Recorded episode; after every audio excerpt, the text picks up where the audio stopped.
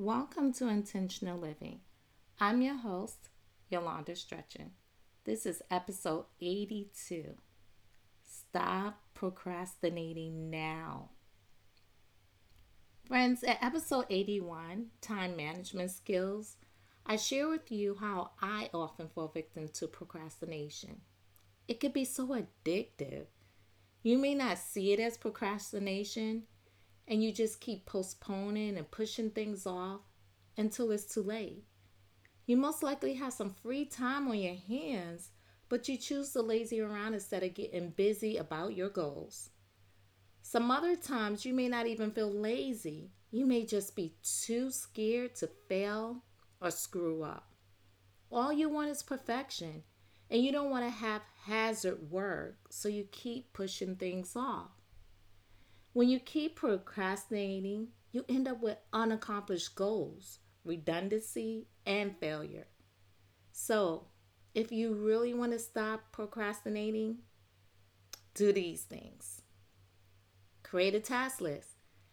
At the beginning of every day or every week, write down a list of your tasks, goals, or plans.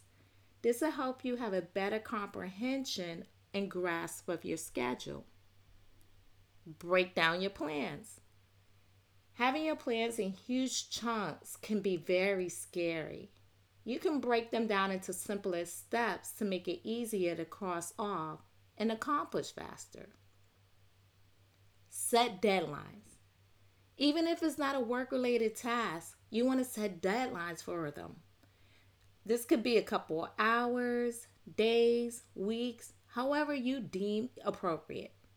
And this can be tricky as well, but you have to be sincere with yourself and set a reasonable time. Don't give yourself days for a task you can achieve in a few hours. Create a workspace. There are places that do not help you stay motivated or focused in your given task. It could be a result of distraction or any other factor. So create a workspace that works for you. Last but not least, teamwork. Hang out with people that help you stay motivated. I've said it so many times iron sharpens iron. You could team up with someone to help you so that you could stay on mark to achieve your goals. You don't have to share the same goals, but you can hold each other accountable in accomplishing them. Nobody procrastinates their way into success. You got to have an action plan and stick with it. Thank you for stopping by today. I hope you enjoyed this episode. And if you did, will you be so kind and share?